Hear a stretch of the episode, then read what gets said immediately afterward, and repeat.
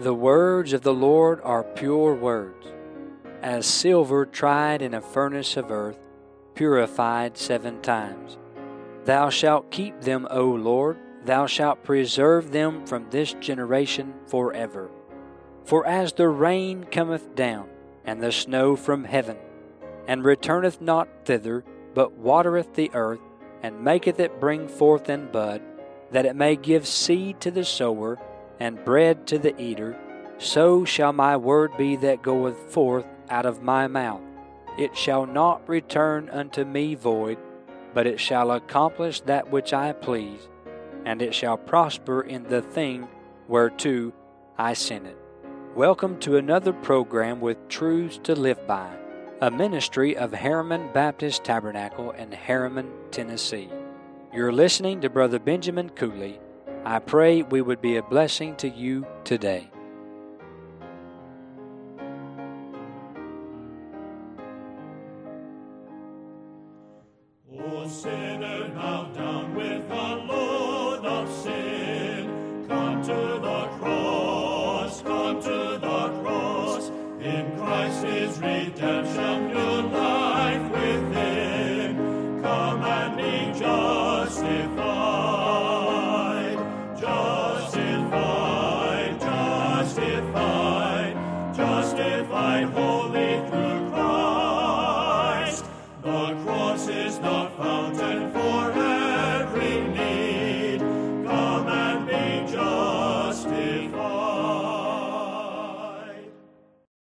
With our Bibles open to the book of Psalms, we'll look today to Psalm 111 and 112 and glean truths from these scriptures concerning the righteous man and his reflection of God. First, a word of prayer, and then we'll look into the scriptures together.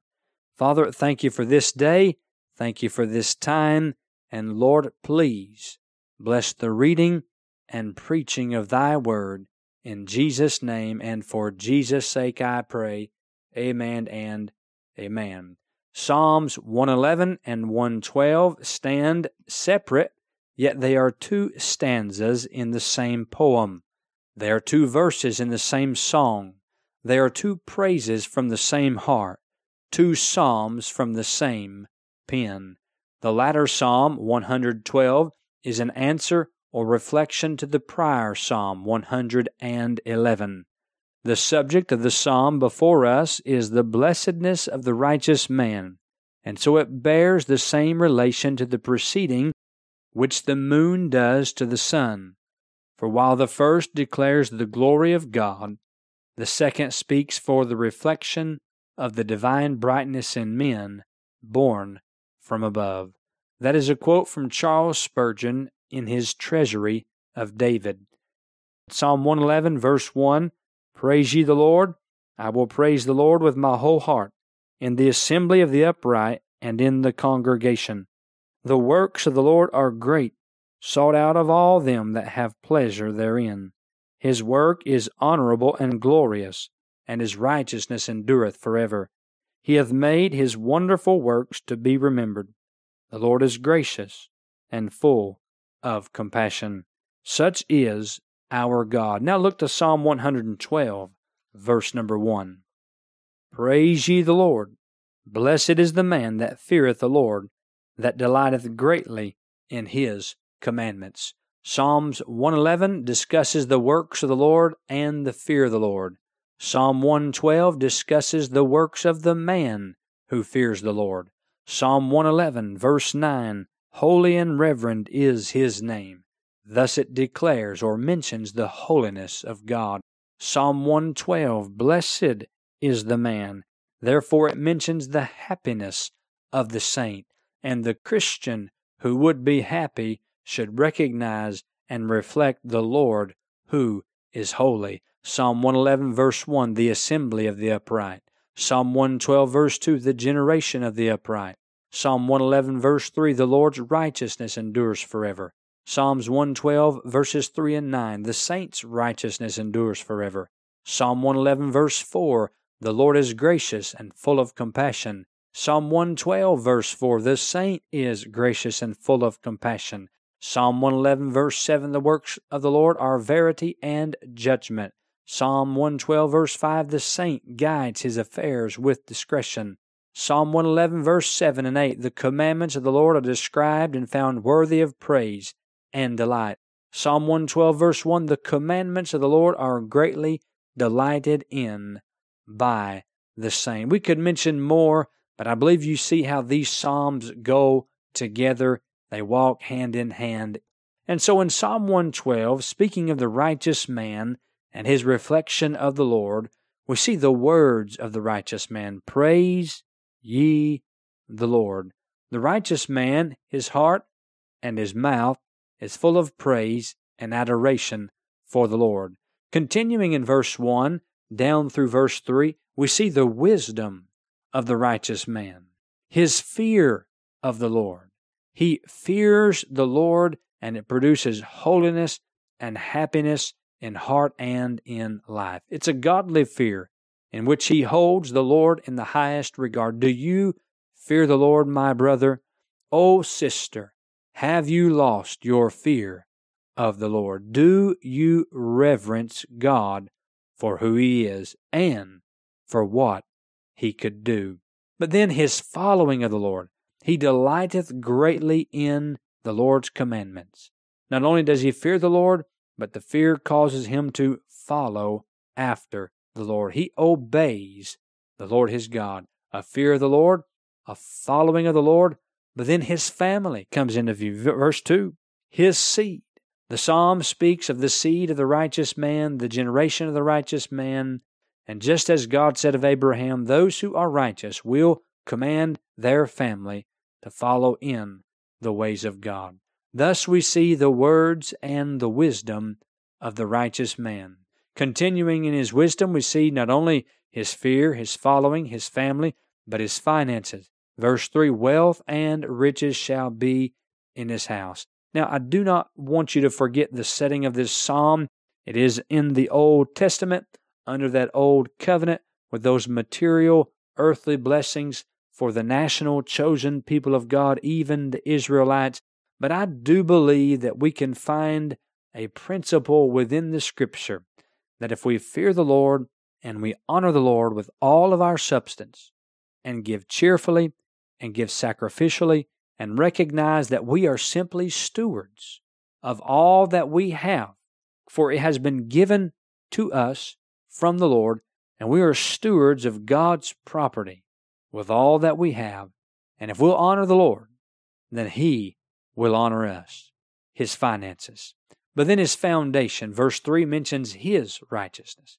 What is it that this man stands upon? It is righteousness, not his own, but that which is of the Lord. And then his future, his righteousness endureth forever. His righteousness is going to endure forever. What a promise and what a future, because the Lord's righteousness shall endure forever. We see his words, we see his wisdom, but we see the walk of the righteous man in verse 4. Tis a walk of reliance. We see that he has light given him. Unto the upright there ariseth light in the darkness. Thank God for his light and thank God for light in the darkness. But then it's a walk of reflection. We find furthermore in verse 4 He is gracious and full of compassion and righteous. We are reflecting that gracious, righteous, compassionate nature of God mentioned back in Psalm 111 and verse number 4. Then the work of the righteous man, verse 5 A good man showeth favor and lendeth, he will guide his affairs with discretion. But then we go on to the witness of the righteous man, verse 6 Surely he shall not be moved forever. The righteous shall be in everlasting remembrance. The name of the wicked shall rot, and the memory of the just, however, is blessed forever. Here we read that the righteous shall be in everlasting remembrance. What a witness! A righteous man, a righteous woman leaves when they leave this life.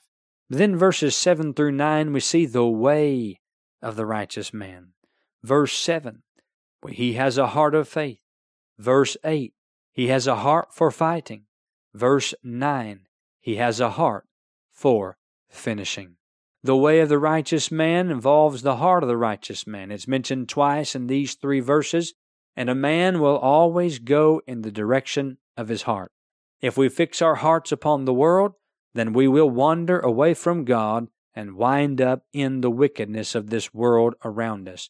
Yet if we fix our heart upon the Lord and His Word, His will, His way, then we will end up going in the right direction and find ourselves saturated with the Word of God, completely in the center of God's will, and walking on God's highway of holiness. So we discern the righteous man's way as we look at the direction of his heart. It is a heart of faith. Verse 7 He shall not be afraid of evil tidings. His heart is fixed, trusting in the Lord. Are you trusting in the Lord? There's two aspects to the faith mentioned here it is that of fully trusting and that of firmly trusting. To be fully trusting is to not be afraid of evil tidings. It is to have a Proverbs 3, 5, and 6 type of faith, where we trust in the Lord with all of our hearts, leaning not to our own understanding, but in all of our ways acknowledging the Lord.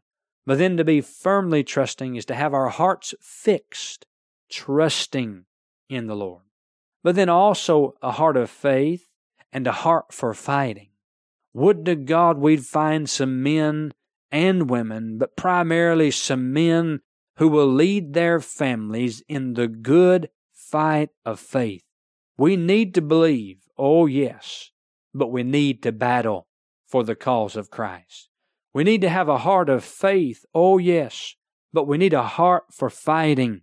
Verse number 8 says, His heart is established he shall not be afraid until he see his desire upon his enemies. And so the heart that is fixed in verse 7 is now established in verse 8. The righteous man still on his course with a heart full of faith has a heart that's stout and strong for the battle. He's unafraid. He approaches the enemy without fear. He can walk onto the field of battle with courage, with calmness, with confidence. Why? For he knows the battle is the Lord's. But then he has a heart for finishing. Verse number 9 The righteous man starts down this way and wants to finish what he has started. His life is marked by kindness, his life is marked by righteousness, and his life is marked by honor. Verse 9 says, He hath dispersed, he hath given to the poor, his righteousness endureth forever, his horn shall be exalted with honor. Let us who are Christians by the grace of God be generous, be giving, be gracious, people willing to go the second mile and finish this fight and finish our course for the glory of God. But then, verse 10, we find a contrast between the wicked and the righteous man. The wicked shall see it and be grieved. He shall gnash with his teeth and melt away. The desire of the wicked shall perish. I think of that place called hell here as I consider the wicked, seeing the righteous, grieved at the righteous, and gnashing with their teeth. This is the condition and conclusion of the wicked. They shall melt away, and the desire of the wicked shall perish under the wrath of God in hell and the lake of fire. We thank you for making this ministry a part of your day. And in closing, we want to point you to the words of our Lord in Matthew chapter 4 and verse 4. He answered and said, It is written, Man shall not live by bread alone, but by every word that proceedeth out of the mouth of God. And truly it is written. God's word, every word, presents us with truths to live by. You've been listening to Brother Benjamin Cooley. Please send all correspondence to Truths to Live By, P.O. Box 575, Harriman, Tennessee 37748. Or you can email us at bmarkcooley at gmail.com. And finally, brethren, pray for us.